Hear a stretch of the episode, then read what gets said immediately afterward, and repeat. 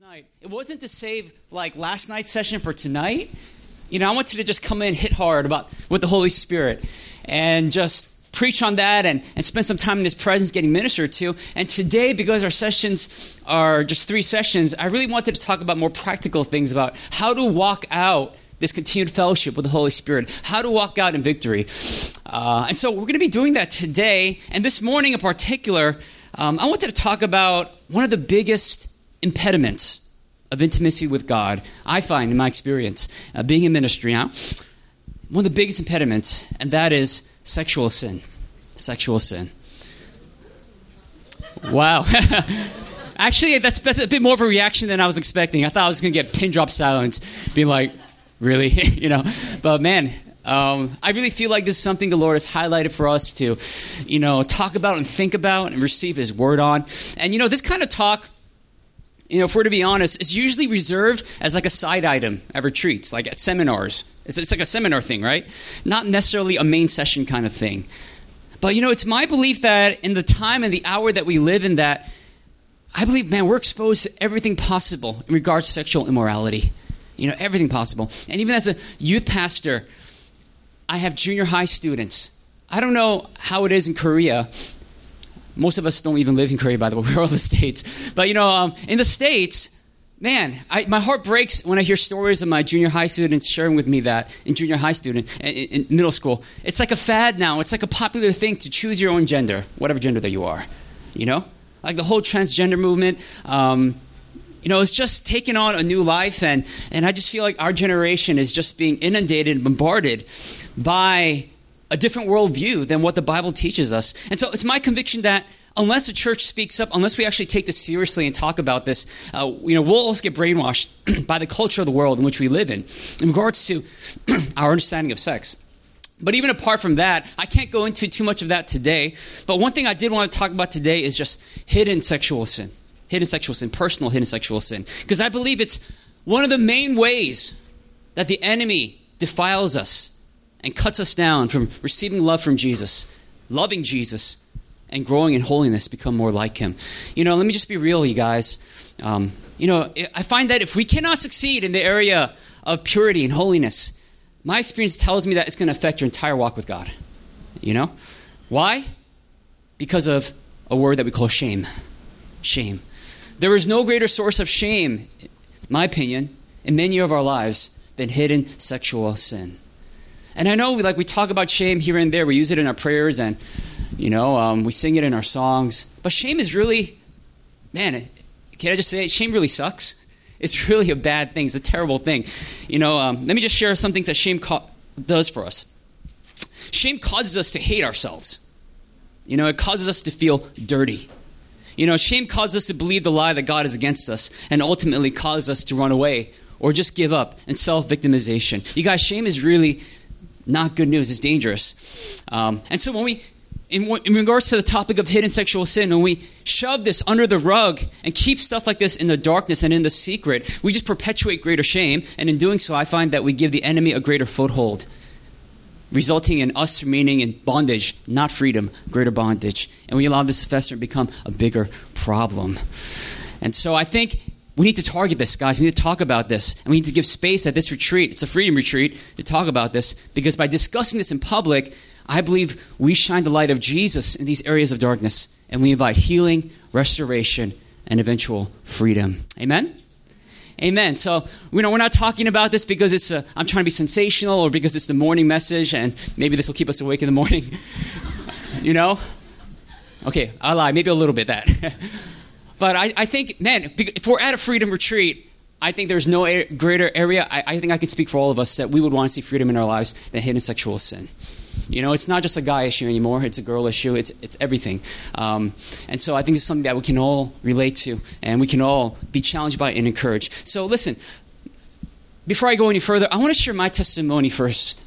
Because, you know, we talk about things like lust, porn, masturbation, you know, like already, as I just say that M word, it's like, ooh, masturbation, you know? You know, it's like, ah, don't go there. You could just say porn and stop there, you know? You know, it's like, ah, like it's tough to get vulnerable because there's so much shame around that topic. But, you know, let me just be the first one in the room just to be vulnerable for you all and just share my struggles. And so I don't even think some New Philly people know like my testimony because I don't think I've actually shared it to the church. Um, but it's something I share quite often when I speak at retreats and stuff. But I've had a bit of history with sexual brokenness uh, leading to bondage in my own personal life. Um, man, when I was young, when I was still in elementary school, probably just in the third grade or so, I was actually sexually abused as a boy uh, by an older male cousin who was living with my family at that time. And, um, and that abuse happened for many months. It wasn't just a one time thing. Um, and so that kind of messed me up, it jacked me up, as you can imagine. Um, soon after that, while, it, while still in elementary school, while I was perusing a video rental store, um, you know, I somehow stumbled across a pornographic video cover. You know, at a very young age, I was still in elementary school. And when I saw that, I just something just came alive in my heart, and I just got hooked. I got hooked. Um, and then when the internet age came, oh, I'm dating myself now. when the internet came, when America Online, do you guys even know what America Online is? Okay. Um, yeah, you know, like, like it was it was a groundbreaking thing. I mean, you guys kind of were born into the internet, but when it first came out, it was like the groundbreaking thing that you can go online and like all this stuff, all this information. And honestly, one of the first things that I searched as a young kid was porn. You know, back back in the day. Um, and so I got hooked. Um, and then later at a church camp, at a church retreat, when I was in eighth grade, this was maybe into my junior high school years, at a church retreat, some of my church friends, my, my, my, my, my friends, you know, the guys in the room, while we are just having boy talk at that age, they actually taught me how to masturbate and how to go about it. And one of them actually did it in front of me in, in a church retreat room. And, um, and you know, uh, and soon I experimented myself and I got hooked at a very young age in regards to that. See, guys, I'm just being real with y'all. I'm just gonna, uh, you know, just share my share my life. Um, and then um, the good news is that later in high school, my life was just plummeting under guilt, under depression, because I was struggling with this and I was going to church. I was a pastor's kid on top of that. And, um, and, you know, they say pastors' kids can either be really rebellious or be really holy. And for me, you know, not to like gas myself in any way, but I had the reputation of being like the holy kid. Because that was the only reputation I could find, to be quite honest. And so um, I, I, was, uh, I, I, like, you know, um, I don't know what you guys see when you look at me right now. I mean, I think um, I look a bit more hip than, you know, like when I used to when I was younger. But man, when I was younger, I had poor hygiene. I, I barely brushed my teeth. I barely took showers. Um, like, I'm just laying myself out, okay? like, I was not, there was nothing about me that would want people to want to, like, get to know me or, like, be friends. Um, and so that's actually another big thing in my life where I, I struggle with rejection a lot in youth group, like tons of rejection. I'm not doing it to get your odds, but okay. um, just being real. And so, again, even that rejection, it continued to perpetuate this dependence and this comfort in pornography and hidden sexual sin. But yeah, I was like this holy person, and that was like the only thing I, could, I was good for. Like when they had Bible Bible Bible quizzes and Bible contests, I would always be the one be like, "Yeah, I can answer every question." well, my friends couldn't, and so like that was that was the only thing I could hold to my you know my identity. But here's the thing: I was still struggling with sexual sin in the background, and so I was I was I felt so depressed. And come my sophomore year in high school, my grades were just plummeting. I was totally sucking at school. Um, I was feeling suicidal, you know, at that age too, and um, and yeah, my life was just a mess. But then there was this retreat that I, I had to go to because I was again I was a pastor's kid. I had no choice. I had to be dragged to these retreats. Um, and I just remembered even up to the retreat day, like I didn't even go to church to join the bus with the kids. The bus had to come to my house to pick me up because I was playing StarCraft. And I was just hooked on StarCraft and just playing that until like literally I had to go to the retreat. But at this retreat, the summer of my sophomore year, man, God just met me so powerfully. He's encountered me so powerfully at this retreat. Um, yeah. And I just remember one of the, during the break times, they had prayer rooms open and so while my friends were just playing basketball, I decided to go to a prayer room, and this dude was praying over me. Um, and as he was praying over me, he was just saying stuff about my life that I never told anyone. You know, and one thing that he he mentioned, and he, it's not like he said it like to kind of accuse me or to expose me, but he was like, "Yeah, you know, I don't know if maybe you know, this person is, you know, looking at porn or whatnot. But the moment he said that, it was like the first time in my life where I kind of felt the fear of God, and I was like, oh, snap. Like, how did he know? You know? And it was really shocking to me. But at that moment, I just found a freedom in my heart to finally confess for the first time to anyone in my life that this was a, this was a struggle. So I remember sharing it with him. And I remember he was just crying as he was listening, and he prayed for me. And at that retreat, just something rose up within me where I was just like, I want to rededicate my life to God again. And I want to just completely just go all in and, and get free of, of the sin in my life and, and all of that and I was so passionate. And I remember I came back from came back from um, that retreat experience, and it, that summer was just a pivotal summer in my life because in addition to that retreat, that's when I first got my ministry calling to be a pastor. You know, and so it was a huge summer. And I came back, and I remember I was so proud of, you know, like rededicating my life to Christ and and and just proud of wanting to be free from sexual sin that I, I started confessing it to everyone that I knew almost, you know? Like, yo, I struggle with this, man. And, and, and, you know, these days, talking about this kind of stuff, see, almost celebrated in secular culture. But back in the day, that was like, it was a while ago. you know, um, it was like, I don't want to say the ear, but, you know, it was like taboo. You don't talk about that kind of stuff. But for me, I was so like gung ho about it that, uh, you guys know what Xanga is? Y'all know Xanga? Okay old, old, old school. Before Facebook, it was Xanga. Um, I remember I would put Xanga posts, and I remember I put a post of my experience at the retreat, and, and then just my testimony, and I made it all like epic, like like like I had the whole, the, I had the background dark and had the words in yellow, and I was just like, you know, I was just like, and I used to highlight words. I used to be like, I was once in darkness, but now I'm in the light, you know. And I, and I just went public. I just confessed my sin. And I just remember everyone just like messaging and being like, "Oh my goodness, what did you? Do? I can't believe you did that. You shared the stuff and like, you know, and, and and even people at church like they took me aside. They're like, "You don't have to do that. you don't have to tell the whole world." But back then I was so passionate. I was like, "No, I'm for Jesus. This is who I am." And ah, you know, and um, and so like like yeah, you know that happened when I was in high school and I rededicated my life to Christ. But uh, to be quite honest, um, even after that, I continued to struggle with porn addiction, even after that. And so I'm sure some of us know how that feels go on a retreat, get excited, get pumped, and then come back home only to stumble a few months later. That happened to me too. And then later in high school, around my time, my senior year, I started to experience weird feelings towards other men, towards other men. And I was just like, what the heck is this? What is going on? And I just remember one time um, I was in debate club and I was preparing with my partner. And I just remember um, he came over my house late at night and we were preparing. I just, you know, I just remember re- feeling really weird towards him, like this attraction towards him, like, what the heck is this?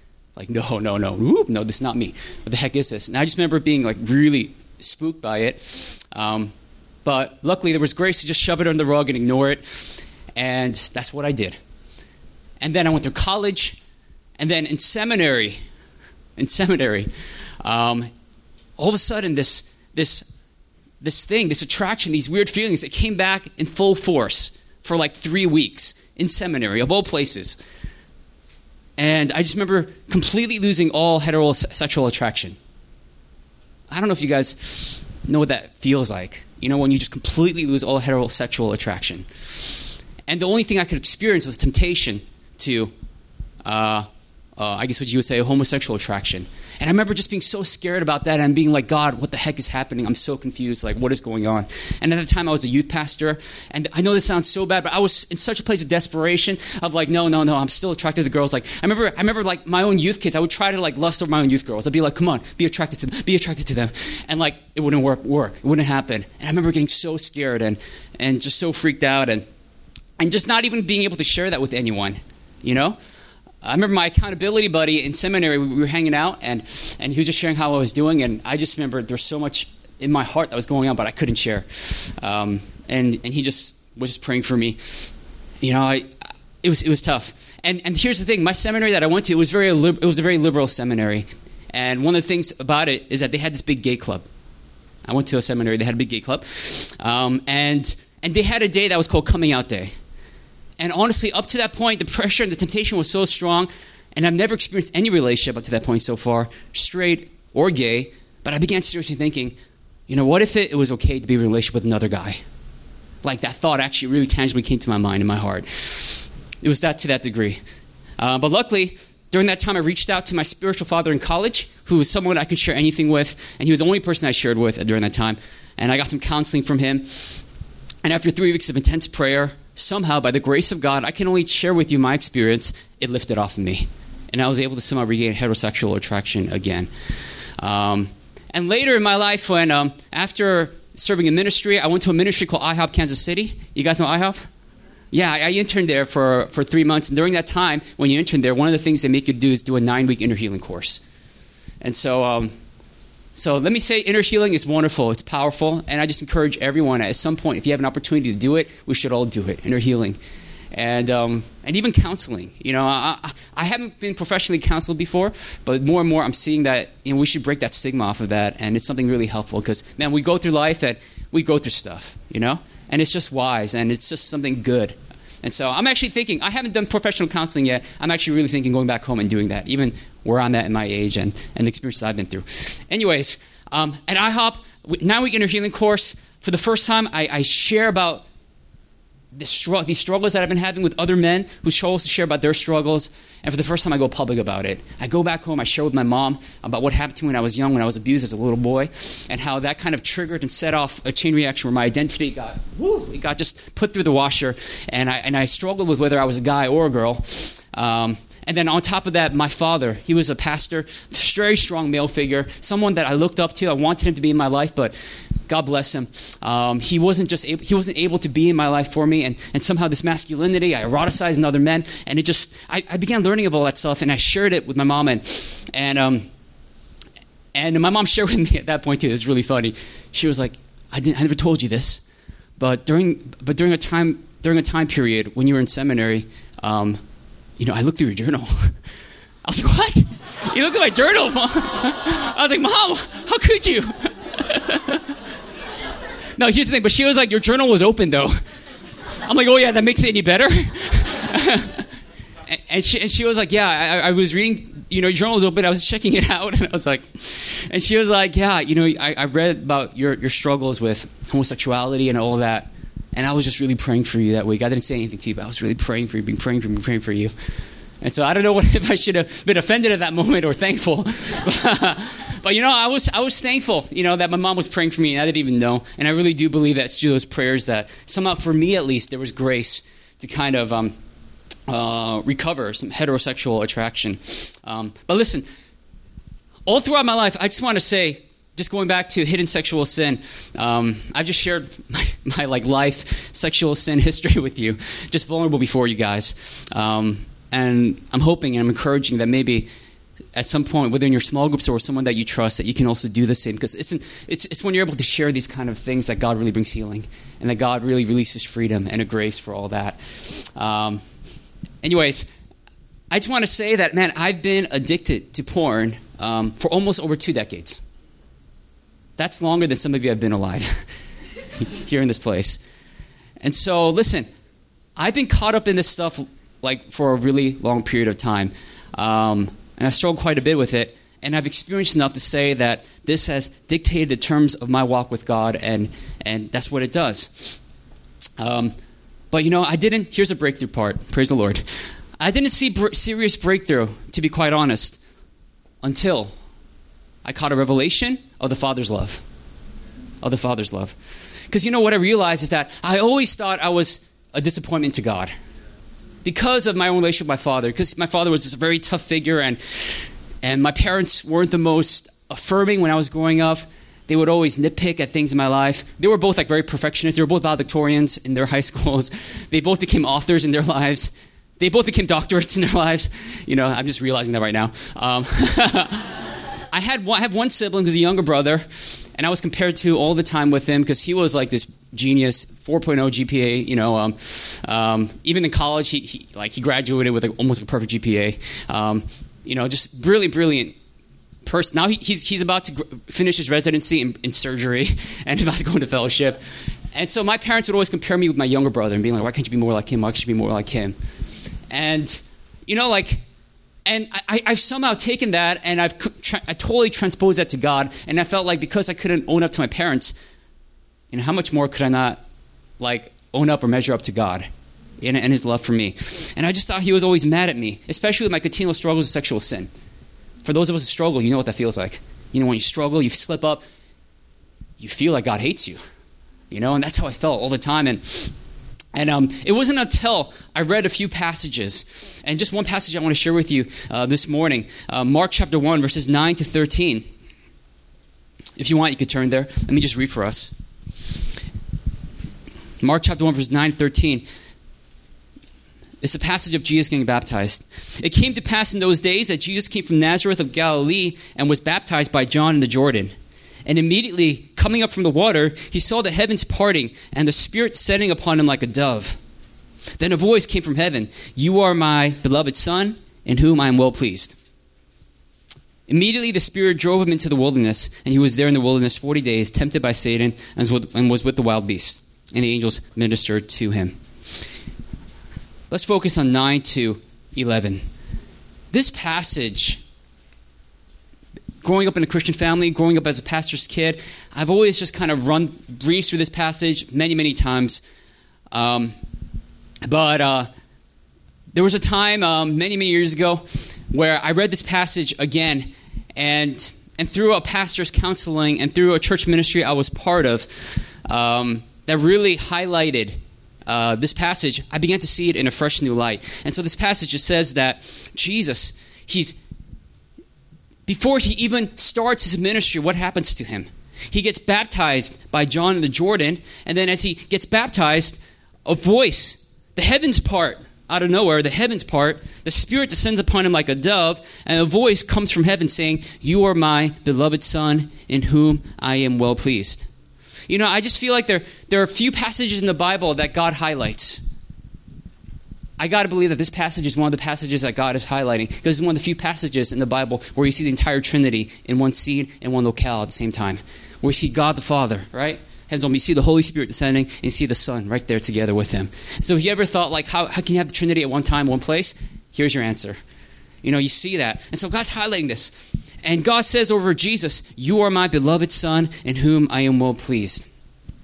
I didn't realize until later in my life that when God said this over Jesus, this wasn't when Jesus, this wasn't at the end of Jesus' ministry career where he, you know, did all this miraculous things where he raised the dead, he fed the 5,000, he walked on water, he died on the cross, resurrected.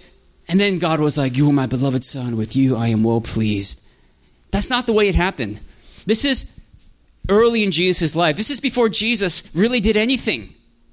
This was when he was just a carpenter. His only achievements, his only production in his life were, you know, chopping wood and making tables and chairs.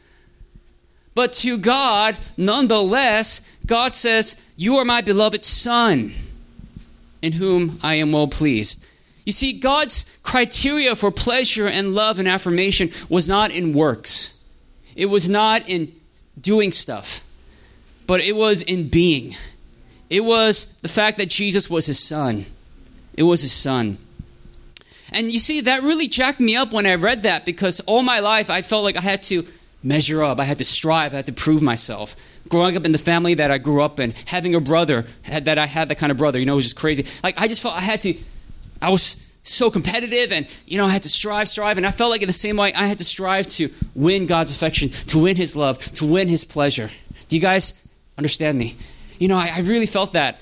Um, and I felt like I could never do that because I struggle with sexual sin. I struggle with other areas in my life. But here in this passage, when I got the revelation, the epiphany in my heart, that God's love for me and his pleasure over me is not based on my degree to walk holy or pure, but rather that I'm just his son. I'm just his son. I'm his child. That's why he's pleased over me. That's it. It blew my mind, like, like mind blown. It blew my mind. And I realized that when I come before the Lord, even if I've sinned, even if I feel like I have the dirtiest hands, I, I can come before the Lord.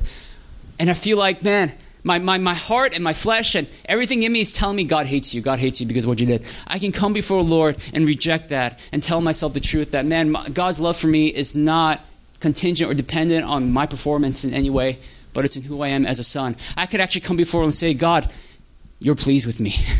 You're pleased with me. And that's when things started to change my life.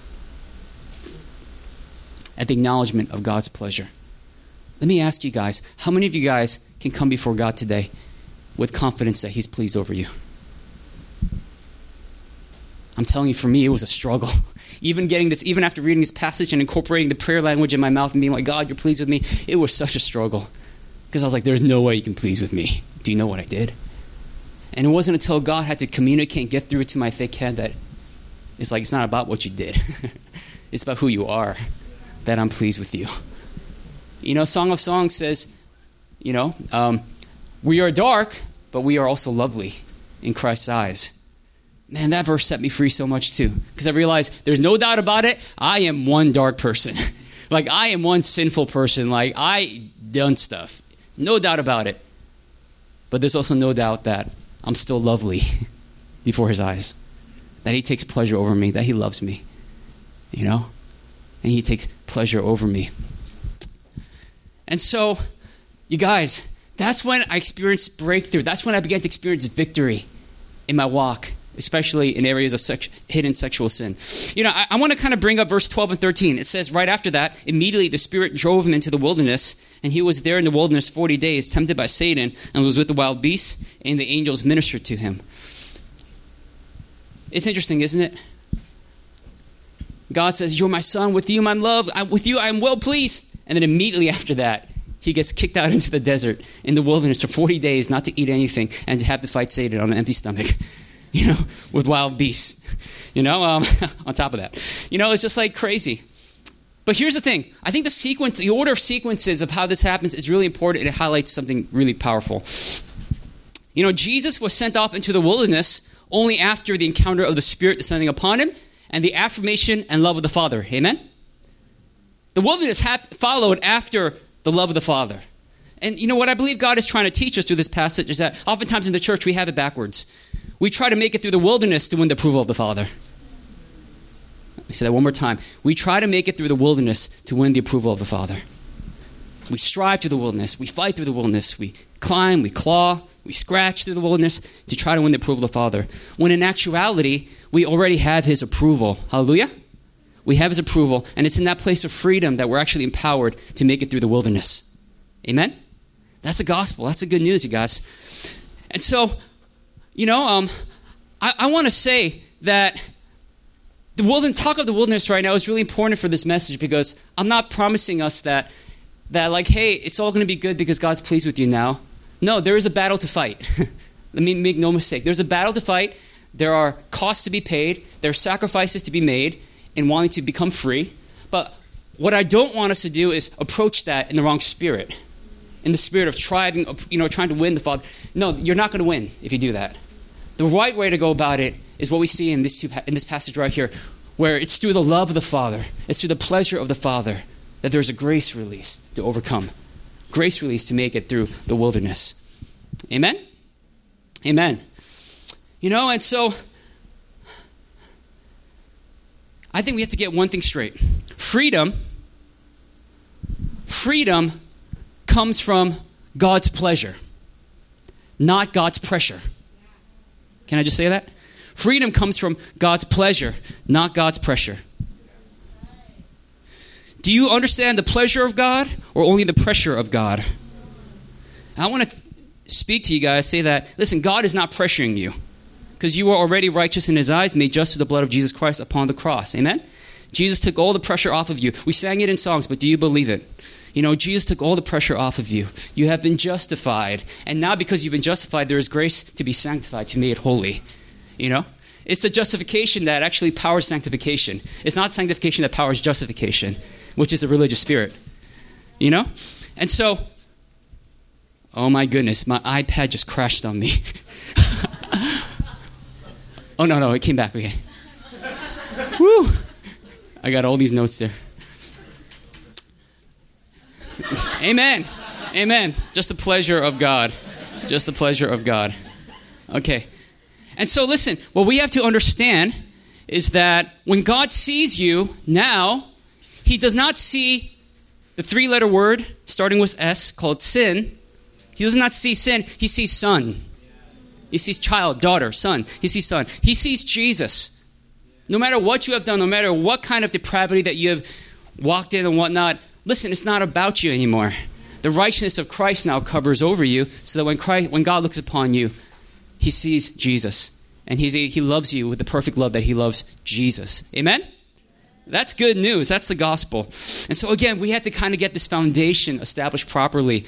Um, or else, you're gonna, we're going to go about the application points I'm about to share in a very religious, legalistic way, duty driven, obligation bound, um, as opposed to being liberated now to pursue holiness because you know God loves you already. You can't fail in God's eyes. You can go for it. You know God's pleasure and not God's pressure. Amen? Amen.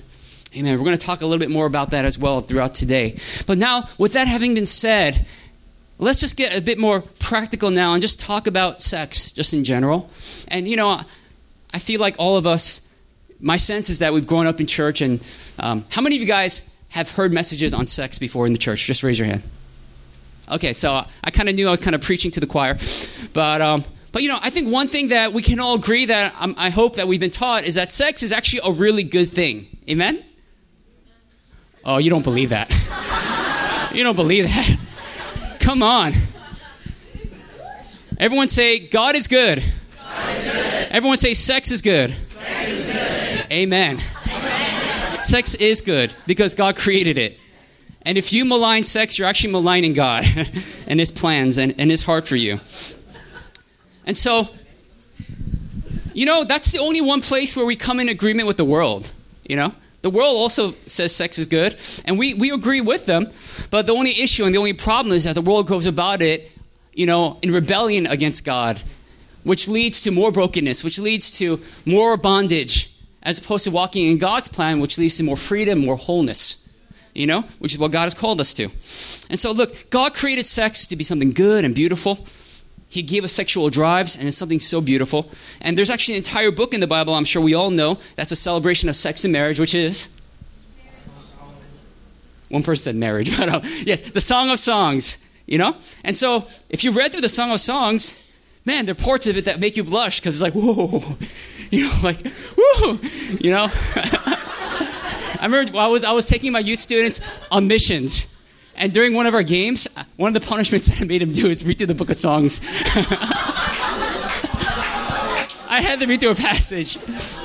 Um, and then I felt really guilty about it afterwards. I was like, God, I'm sorry if I've treated your scriptures with contempt. But um, but you know, I, I, think the Song of Songs it just it really illustrates that God is very much pro sex. All right, um, but again, the devil has taken the gift of sex and he's perverted it, and and you know, we, we just see these forms of sexual immorality being celebrated in society. Um, now, here's the thing that, the God, that God and the devil and Satan, that they fight so, they fight over how we practice sex, that they fight so hard over how we practice sex. It should tell you one thing immediately about sex it's not just a physical issue, sex is spiritual, it's a spiritual issue. You know, the world may tell you it's only a physical act, and they justify their practices based on that. But don't believe it. And one thing I want to just communicate is this this phrase sex is not a bod issue, it's a heart issue. You guys like that? I came up with that recently. sex is not a bod issue, it's not a physical issue, but it's a heart issue. Guys, it's so true. We need to catch that. It's a really, it's really a hard issue. It's a profoundly spiritual act, which is why when we stumble sexually, as many of us, if we've experienced that, we can tell it trips you up in the spirit. You know? For many of us, this is the rudder that determines our faith walk.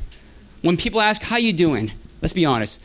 On the days that, on the weeks that you say, I've been doing good, it's because on those weeks that you've been walking purity, in holiness and purity, you know, in victory. But when you're like, I'm doing okay, let's be honest, some of that is being influenced because there's hidden sexual sin in our lives, right? Okay, I'm just being honest and real because that's my experience and that's people that I talk to as well. You know, it, it really determines, it really is the determiner and, and, the marker of our spiritual health a lot of times because it's a spiritual issue. Um, you know, um, it says in 1 Corinthians chapter 6 verses 13 to 17, let me just read for us. The body is not meant for sexual immorality, but for the Lord, and the Lord for the body. Do you not know that your bodies are members of Christ himself? Shall I then take the members of Christ and unite them with a prostitute? Never. Do you not know that he who unites himself with a prostitute is one with her in body? For it is said that the two will become one flesh. But he who unites himself with the Lord is one with him in spirit. You guys, we are one with God in spirit. But when we unite our bodies with a prostitute, when we unite our bodies with any form of sexual immorality, what's happening, it's not just a physical issue, you guys. It's not something that you can just shrug off like a scratch in your arm or that you're just trying to satisfy or anything like that. What's happening is that your very spirit, God's spirit himself, you're, you're taking that and you're attaching that to something that's purely demonic. That's purely of the devil. That's purely of the kingdom of darkness. And when this happens, our spirits get compromised, it gets defiled. And that's why, after we've committed sexual sin, you can find that your hearts just feel numb, hardened, and cold. And you even, and, and, and just, you know, and just other stuff that comes along with that. I mean, I remember times when I would struggle with, with, with, with sexual sin, and I'd be so irritable certain weeks. And I'd be like, why am I so, like, short-tempered this week, you know? And I just really believe it's because I've influenced my heart. I've opened my heart to demonic influence by, by gorging my heart, by bathing it in this junk and in this garbage of influence. Let me just speak the facts, you guys. And so that's why we're commanded to flee from sexual immorality. It says in 1 Corinthians chapter 6, verses 18 to 20. Let me just preach these passages to you guys. It says this Flee from sexual immorality. All other sins a man commits are outside his body, but he who sins sexually sins against his own body. Do you not know that your body is a temple of the Holy Spirit who is in you, whom you have received from God? You are not your own. You were bought, brought at a price. Therefore, honor God with your body. You know, we're commanded to flee from sexual immorality. Why? Because our bodies are temples of the Holy Spirit. And why would we? You know what an honor it is to host the presence of God? You know what it is? That what a privilege it is, the glory that we have to, to, to contain inside of us, the, the glory of the one who created the universe.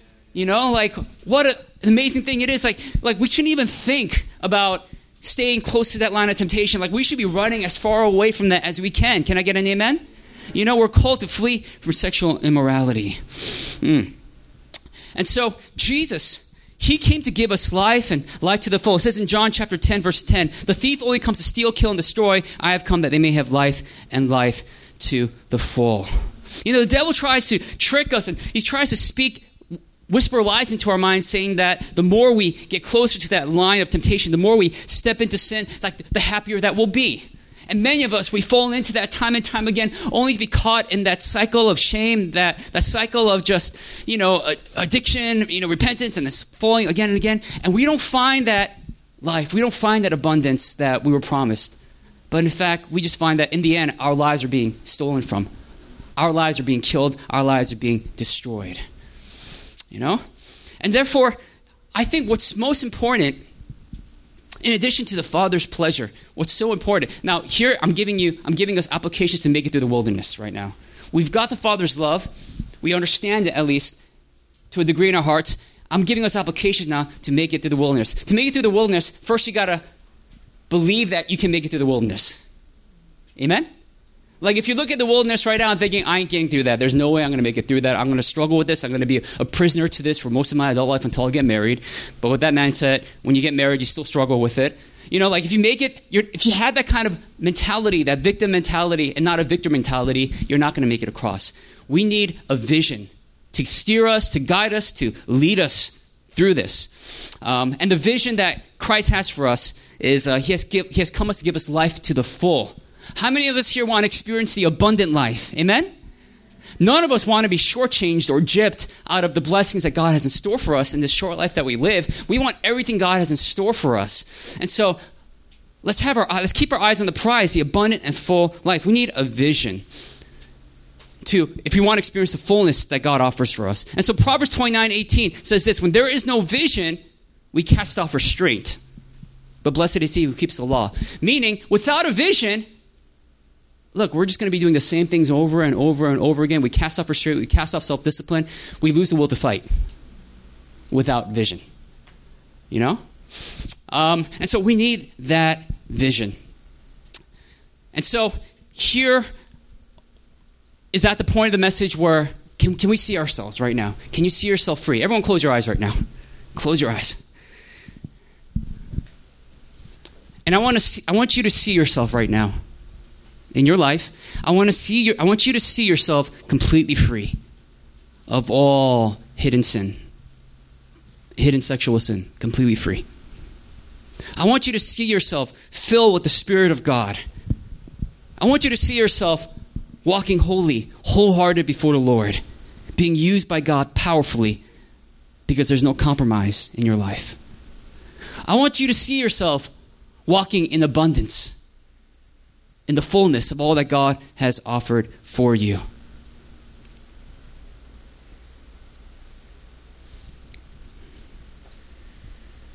A lot of times through my wrestle with, with hidden sexual sin, the only way that I could overcome this is if I take a moment to take a deep breath and get a vision of myself. Pastor Joel, ministering, because I'm a pastor, ministering, preaching, without any fear, without any guilt, without any thing that the devil has against me, but in complete freedom and holiness, in righteousness, wholehearted before the Lord being used by God for everything of his purposes that he wants to do. That's what would anchor me and give me hope that I could get through this, that vision. I need you guys right now to have a vision for yourself of a life where this not going to contaminate what God wants to do.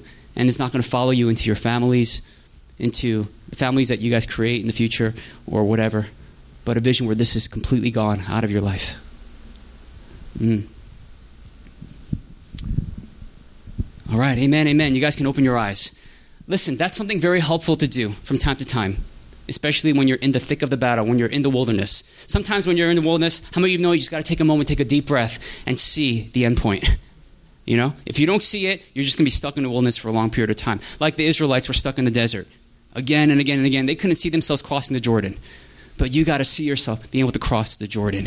Okay? And so, um, let me just share with you guys a few steps that we can practically take that will greatly aid us in our fight for sexual purity.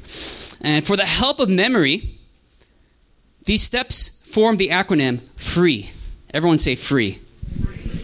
All right. Let me, let me share the first letter, F. What do you think F stands for? I hear fellowship, I hear free, I hear freedom. Those are great things. We want those things. Amen. Um, actually, I cheated a bit here. Um, F, I, I put the word, the phrase, fess up. Fess up, confess, fess up. Okay? All right, I cheated, okay? yeah. Look, this is like this is like the single most important factor in becoming free from sexual addiction and hidden sexual sin. We need to be able to confess it to someone. Uh, when you keep things secret, you let the enemy continue to take ownership of that area of your life. But when you confess, you open the window for light to shine in the area of darkness, and darkness scatters. And the power of the enemy over your life is weakened. Um, it's true. It's maybe a harsh statement, but I'm only here to share the truth with you guys. If you can't confess, you're not going to be able to beat this. Holding it to yourself. So we, the first step we do, and probably the most important, is we have to be able to confess our sins with each other. That's what the Bible says confess our sins to each other so that we may be healed, right? Confession is not to our shame. Actually, when you're able to confess, it shows that you have a strength inside of you. You got a humility inside of you. You have a desire inside of you. And God honors that. He honors that hunger, and He brings healing, He brings restoration, He brings freedom. Are you able to confess? When was the last time that you confessed your sins to someone that you trust and that you look up to? Um, that can help you. Confession. Okay, that's huge. Now, that's great if you hit that first letter, but it can't just be confession. Okay? Now, if you really confess and you're serious about winning this and making it through the wilderness, you got to go to letter number two R. Okay, that's a good one, but it's not repent. No. this whole free thing is, is just repentance in general, but R is remove everything that would trip you up. Remove everything that would trip you up. And so, this is where we have to talk about the concept of wisdom in our spiritual lives. You know, wisdom is mad underrated. Mad underrated. Like, wisdom, the lack of wisdom is what causes us to lose ears in sin, lose ears, and in just continual backsliding in our lives. Yeah, I mean, you can go to retreats like this or other retreats and, and get hit by the Holy Spirit. You can manifest in every way you want. But if you don't have the wisdom, to go back in your life and make changes, make alterations to your environment, and do whatever it takes to walk in wisdom, you're not going to win your sin. You know? It's like, it's like this like an alcoholic. Like an alcoholic can, can go to as many Alcoholic Anonymous meetings every day, every week of his life. But if he steps into a bar, no matter how many AA meetings he goes to, how many of you know he's gonna he's gonna he's gonna slip up and fall back into alcoholism again? You see, it's not a it's not it's not about like getting whatever impartation. It's it's about wisdom. You know, it's about being wise. And so R has to do with wisdom. We got to be wise when we go back home. We got to be wise. Are you being wise in your struggle with sexual, hidden sexual sin? Because it doesn't just happen by itself, there's always triggers that kind of cause us to be tripped up. And we need to take time to do some reflection on what are the triggers and to follow through with that. But just some more motivation that sometimes these triggers, sometimes the extent to which we must remove everything, it gets insane. Like you would think, I'm so crazy for doing this right now. You know, like I can't believe I'm doing this right now. Case in point, I mean, I've shared my testimony already, and I believe by faith, grace in Jesus Christ, I've experienced victory. But to this day, on my phone, it's wired so that I, there's no way I can look at any porn on my phone. And, um, okay, let me, let me just do this. I had a, huh? Oh, yeah, I'm an, I'm an uncle now, so she's my niece. No. Okay. Um, um, what was I say? okay, and so it's it's it's, it's passcoded, right? Um, guess who has my passcode? My mom. my mom has my passcode for my phone. Okay, so usually people get really startled by that when they hear that. They're like, oh, but um, it's wired. My my my iPad. It's wired in the same way that I, there's no way I can look at pornography through this. Guess who has the passcode for my laptop? I mean, I mean my my my my, my iPad my pastor, and my mom. Both of them, my senior pastor. My laptop, I use a program called Covenant Eyes. Oh, some of you should write that down. That's wisdom right there. Covenant Eyes. Like during lunch break, go look up Covenant Eyes, okay? For like $5 a month. Covenant Eyes, what they do is um, they, um, they not only give you a filter by which you can't get access, but they report the sites that you visit and send it over to your accountability buddy. Yeah, right? Some of you, the fact that you're going, whoa, it just shows me that in your heart you're going, extreme. this is crazy. I'm warned you. This is what it looks like if you want to win. Like you actually have to be like, this is crazy, insane. Okay, um, and guess who? Guess who the sites get sent to? My mom and pastor. Yeah. um, and so, listen, I, like, there's no way I could slip up without them knowing about it.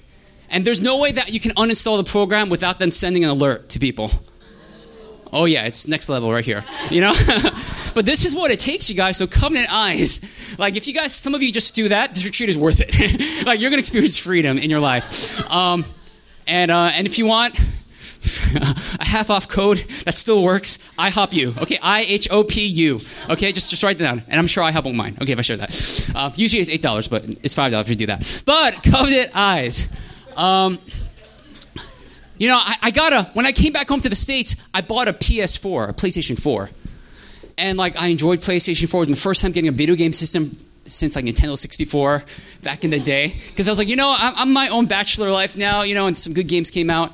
But then I realized I was getting mad tempted by the PS4 because you have internet access.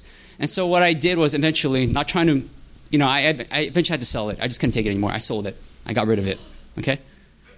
And then, um, and then, um, and then my TV. My TV is a smart TV, so I have internet uh, internet access. What I did with that was that I went to my router.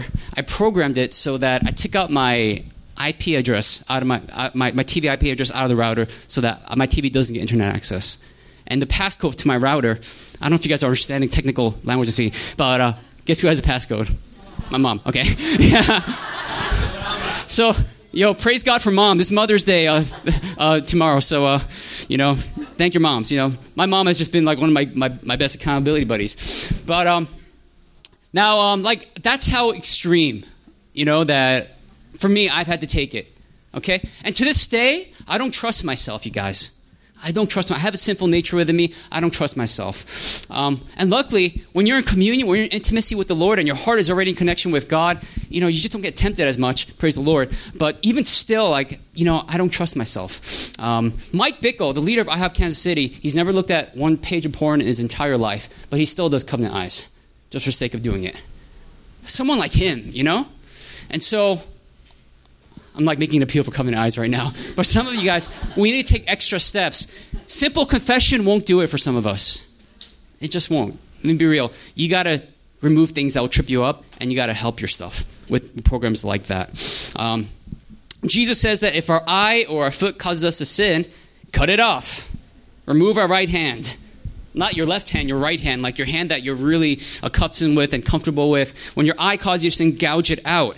Jesus was saying we need to be radical with sin. And so that's why I'm saying you got to think that this is crazy, you know? And, and, and some of you may be thinking like this is too much. But it's not too much because Jesus talked about cutting off your own hand if it means saving your body from hell, cutting, gouging out your right eye. And so Jesus give, he's not Jesus is not being sensationalist. I don't believe so. When he's preaching that passage, he's being very practical. He's saying unless you have that commitment and the desire to do that, you're not going to overcome. You're not going to see victory. So we got to remove everything. Okay, fess up, remove everything. Number three, E, enter into accountability. Enter into accountability. My encouragement to you is to find someone who is married, who has already experienced victory in the struggle, and enter into accountability with them. Get together with them from time to time and, and have them lovingly just check up on you, how, how you're doing in, in, in your, in your thought life, in, your, in, in, in just, you know, in, in that struggle. And that will be something so huge upon your life. And so, Covenant Eyes is a great way for me to be accountable because, you know, um, they see everything I look at. And when we get together, we, we, we commune, we talk, and they encourage, we encourage each other. Um, enter into accountability. If you don't have an account, accountability buddy, it's like you're trying to walk through the wilderness by yourself. You know what I'm saying? You know? Um, and if you're just by yourself, when you slip and you fall, if you don't have someone there to pick you up, if you don't have someone there to encourage you, if you don't have someone there to, to give you water, to give you bread, to encourage you and, and lift you up, you're going to die. You're going to be in the wilderness. You're not going to make it out. But if you have someone next to you who's a guide, someone next to you who can encourage you, sharpen you, and God has placed people in each of our lives, I believe, for, the, for those purposes, I'm telling you, it makes it that much easier, much better to overcome and, and, and get through the wilderness. Amen? Amen. And turn to accountability. Number four, finally, enjoy God in intimacy. Enjoy God in intimacy.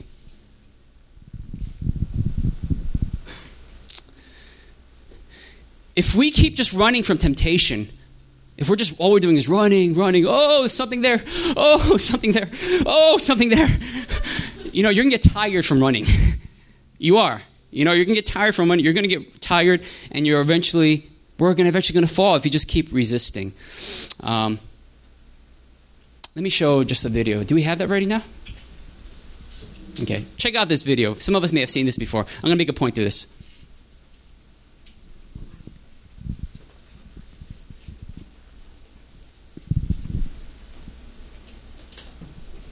All right.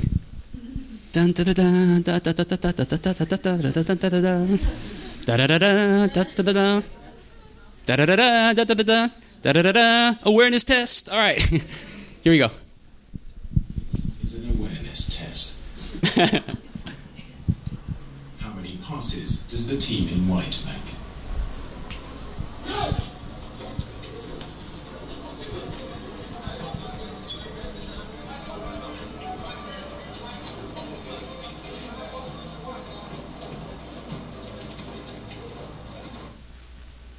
The answer is 13.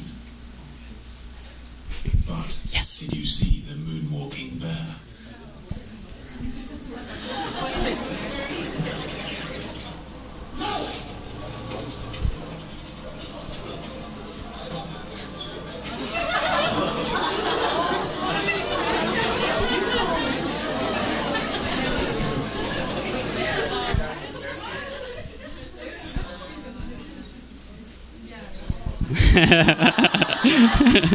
Look out for cyclists. That's the message of the message. of the video. You guys, I just find that a really powerful video because I think so many times um, what we're doing is, you know, the thing is, we just keep running from temptation, but if you keep running from temptation, you're going to eventually fall into it. The answer to overcome sin is not running from something, it's running to something. And it's running to Jesus. Having your eyes razor focus upon Christ. Just like your eyes were razor focused on that basketball, how many passes that made, you're like, you know, you're like, you're like counting. You were so focused on that basketball, you didn't even notice the moonwalking bear. Okay? If you didn't figure out by now in this illustration, the moonwalking bear represents Satan. It represents the temptations. It represents, you know, all that stuff. Like, it's easy to not see all that, to not see the bear, to not see the temptation, to not get tempted, per se, when your eyes are focused on Christ, when your eyes are focused on God, when you're focused on His kingdom. Can I get an amen to that? It's so true. It's so true. And so, for many of us, that's why I think last night was so important. Um, because I just feel like last night, what God was doing was He was just reorienting our hearts back once again to look upon Him and Him only. You know, I talked to one of our brothers, you know, and he was saying, like, you know, God's doing something of reconnection for some, many of us. And the, the whole thing about this retreat, the whole key to freedom is just reconnecting and staying in that connection with the Lord. Because if you see Him and, that's, and He's all you see, and you're focused on that, I'm telling you, temptation what? Like you're not gonna you're not gonna get it as much. But it's those moments that we take our eyes off of Christ and maybe set our eyes on something else in life that's not as important as Christ. It could be good things too, but not as important as Christ. That you begin noticing the moonwalking bear. You begin noticing the temptations, and um, and that's when we fall. And so, last but not least, probably just as powerful as the letter F is that we have to learn how to enjoy God in intimacy. Enjoy God. When you have tasted the goodness, have tasted the pleasures of knowing Him and His love for you, the pleasure and the joy of being a child of God, being His bride that He pursues after, when you are just overcome madly in love with Him, I'm telling you, that's deliverance right there. That's freedom right there. You don't have to try so hard because you're just you're already overcome by something else. Have, have, how many of us have been in relationships in our life before in the past? Okay, you don't have to raise your hand. Some are like, do we have to share that? But you know, like we all had those experiences where if we were in relationships that you're just so in love with someone, and or it may not it may not even be love. It could be just an attraction to someone, right? And you're like, ooh, you know, that girl, that guy. Oh, you know, you're just so like caught up that someone could say something, an insult right to your face, but you're like, what? What? You know, like you don't even notice it because you're just so like happy and caught up. Oh man, I'm gonna share a story. And so uh, I remember my. I, I, don't think Marcus was mine, but uh, you know, you guys know Pastor Marcus, formerly Itaewon campus pastor. I lived with him for three and a half years, um, and I remember when he was dating his now wife Anna. Um, no, they weren't even dating yet, but um, but uh, he he was just so head over heels over her. And I remember one time. Um, Marcus just, you know, he just invited a few, a few friends, including her, over the apartment, and he didn't let me know about that. Um, okay, I'm an introvert, and so, you know, I appreciate a heads up when people invite friends over, right? Introverts, can I get an amen to that? Okay, okay, I'm not alone. Okay, some of y'all like judging me, be like, you know, you know, and so I remember that day I was just a little annoyed, my, my fault, and uh, and I remember I talked to Marcus, I'm like Marcus, you got to give me a heads up, bro. I mean, like, I'm not dressed in anything. I'm just in my room, and yet girls over, you know, like, you know, it's like, like, and I was so offended, you know, and I was like up in his face. Um, and, I, and, and then Marcus like, at first he got a little defensive. He's like, well, I tried to, da, da, da, da. and I was like, no, Marcus, like, it's wrong. And then, uh, and then Marcus is all of a sudden, I could just see in his eyes, he was already so happy. For some other reason, he's like, oh, okay, okay, you know what? Never happen again. Never happen again. I promise. Never happen again. I was like, wait, that's weird. That was easy. You know, like usually we, we, we argue, you know, but like, wow. And I'm like, okay. And he's like, I promise, okay? Okay, we're gonna go eat chicken now. And then, and then, and then he left. And, and, you know, like he was so enamored, you know, like over Anna that, like, other, I think he would have otherwise been like, yo, yo, back off, you know, like it's my apartment too. You know, he would have been so offended, but he was so in love, like it didn't even matter, you know? Um, and so, like, I'm using him as an example. um, and now, you know, they're expecting their first child. Praise the Lord. So happy for them. Um, But uh, but you know that's kind of a picture of what it what it what it should look like when we are in love with Christ. Amen. Like things can get in the way, screwballs being tossed, you know, in our plans and everything. But when you're in love with Jesus, nothing else matters. Nothing else matters. Whether it's good stuff or just even the, the bad things, the temptations of the enemy, nothing else matters. So we need to learn how to enjoy God in intimacy. It's the only place where, in that fixed and focused pursuit of God, we're going to experience true freedom. Mm. Amen. Amen. Amen. Amen. And that enjoyment, guys, that pleasure, it comes from nothing else other than understanding God's pleasure for you, God's enjoyment over you. It's hard to enjoy someone who you think is always just mad at you, always just out to get you, always out for your worst. But that's not who God is, you guys. God loves you.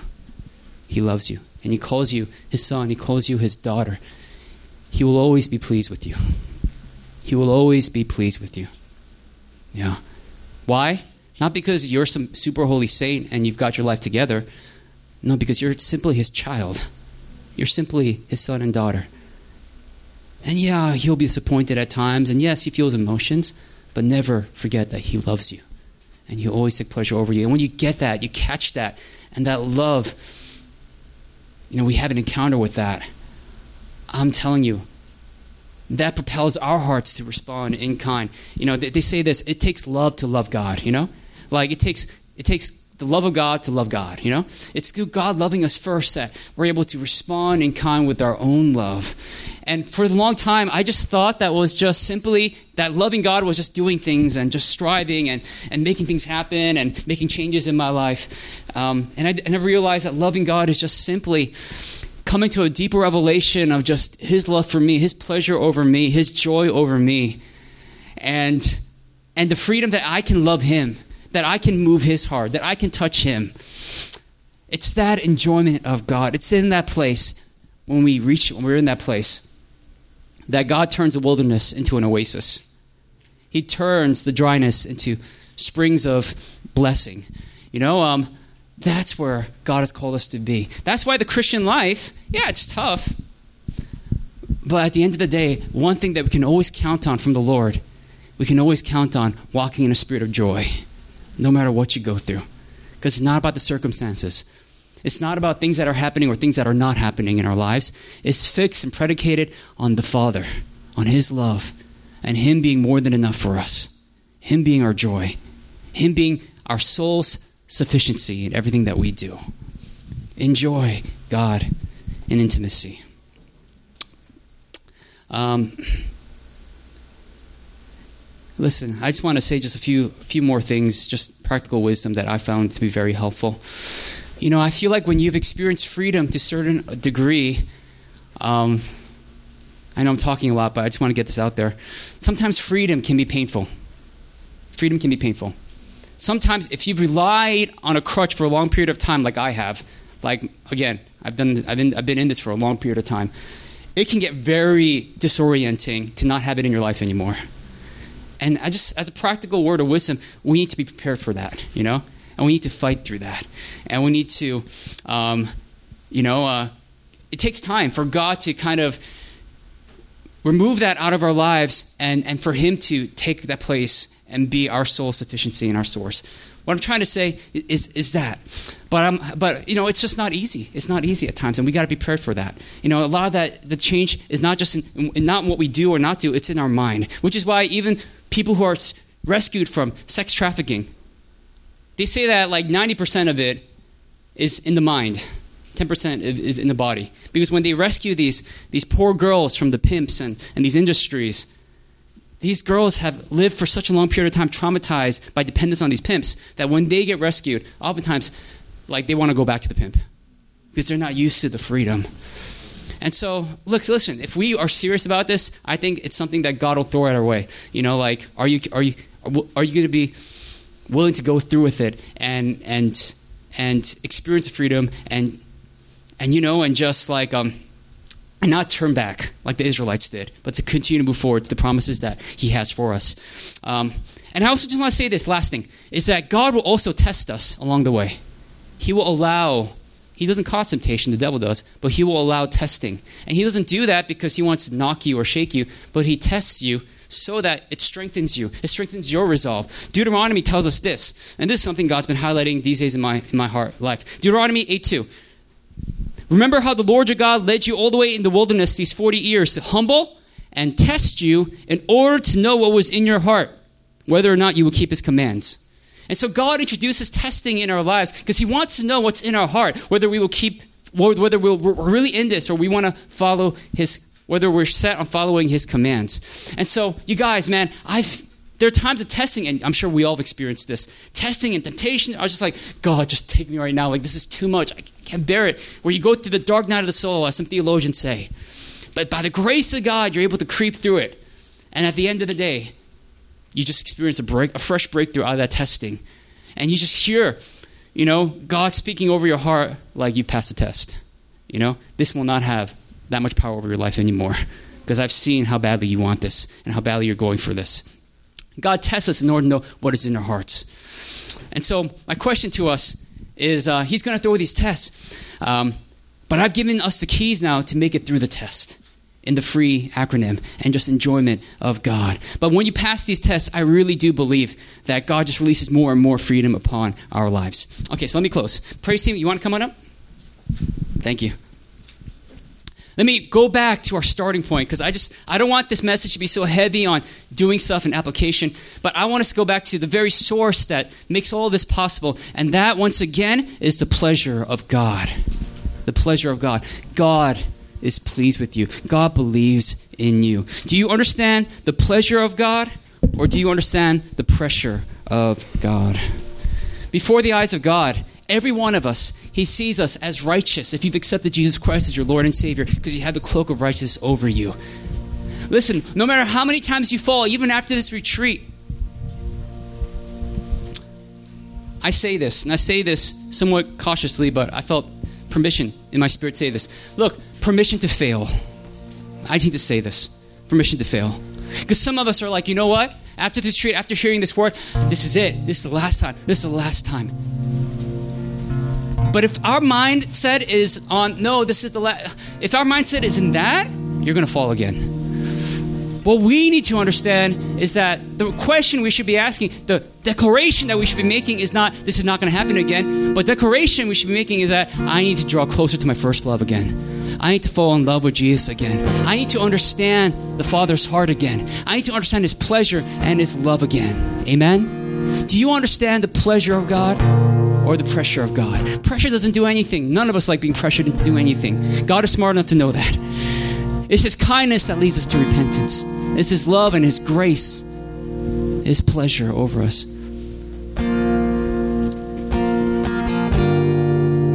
God takes pleasure over every one of us. I just remember the story of the prodigal son. The son came home dirty, covered with filth, garbage. And when he came home, he was expecting to be to get a butt kicking from his father. He was not even expected to be called a son again. But what happens? He comes home. His father sees him at a distance. And the father shows pleasure toward the son. The father runs towards the son. He shows a crazy pleasure. He shows a reckless love, like that song, that reckless. He shows that, and he goes to his son. He just throws his arms around his son, getting all that dirt, that dirt, that grime, that crap that he was covered with from rolling around with pigs, all upon his nice, pure robe. He takes all that upon himself. He kisses his son. He kisses his son in that place of shame and depravity and, and that dirt. The pleasure of the Father. God is pleased with us. And then it's in that place that the Son says, Oh, Father, I'm not worthy to be called your Son. Make me like one of your hired servants. I have sinned against heaven and on earth. And I just love the Father's response. The next word in that sentence is not the Father or anything, but it says, but, B U T, which means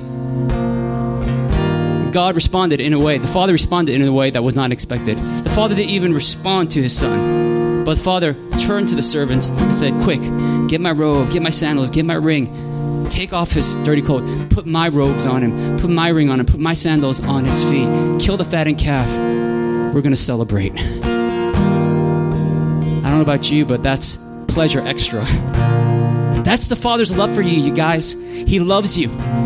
He loves you for who you are. He takes so much pleasure over you guys, each and every one of us, that you, you don't even know or realize. And He wants us to be free from sin. Not because it makes Him feel more secure because He's a holy God or whatnot, but because He loves us so much. And He doesn't want us to be caught up in this and live lives as slaves to shame for the rest of our lives. But He wants us to be set free so that we can enjoy greater intimacy with God, that we can enjoy greater love with God, that we can experience the fullness and the abundance that He has in store for us, His plans, His promises, the inheritance that He has for us, that we will lose if we gave our lives, our ears to wasting away in these types of sins. Guys, because He loves us, you guys, and He wants us to walk in purity and holiness. It's because of His pleasure.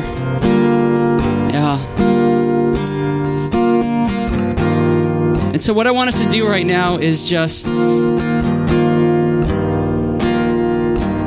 the praise team plays and they can sing a song as well. I want us just to. You guys know all the steps already. You guys know what to do. So I don't feel the need to go through that. But reflect on that. And I believe Holy Spirit. Holy Spirit will lead you guys. But let's take a brief moment right now and just say, God, I thank you that you're pleased with me. No matter what I've been, no matter what I've been through, I thank you that you're pleased with me. Go ahead, just take a moment, and I'm going to close.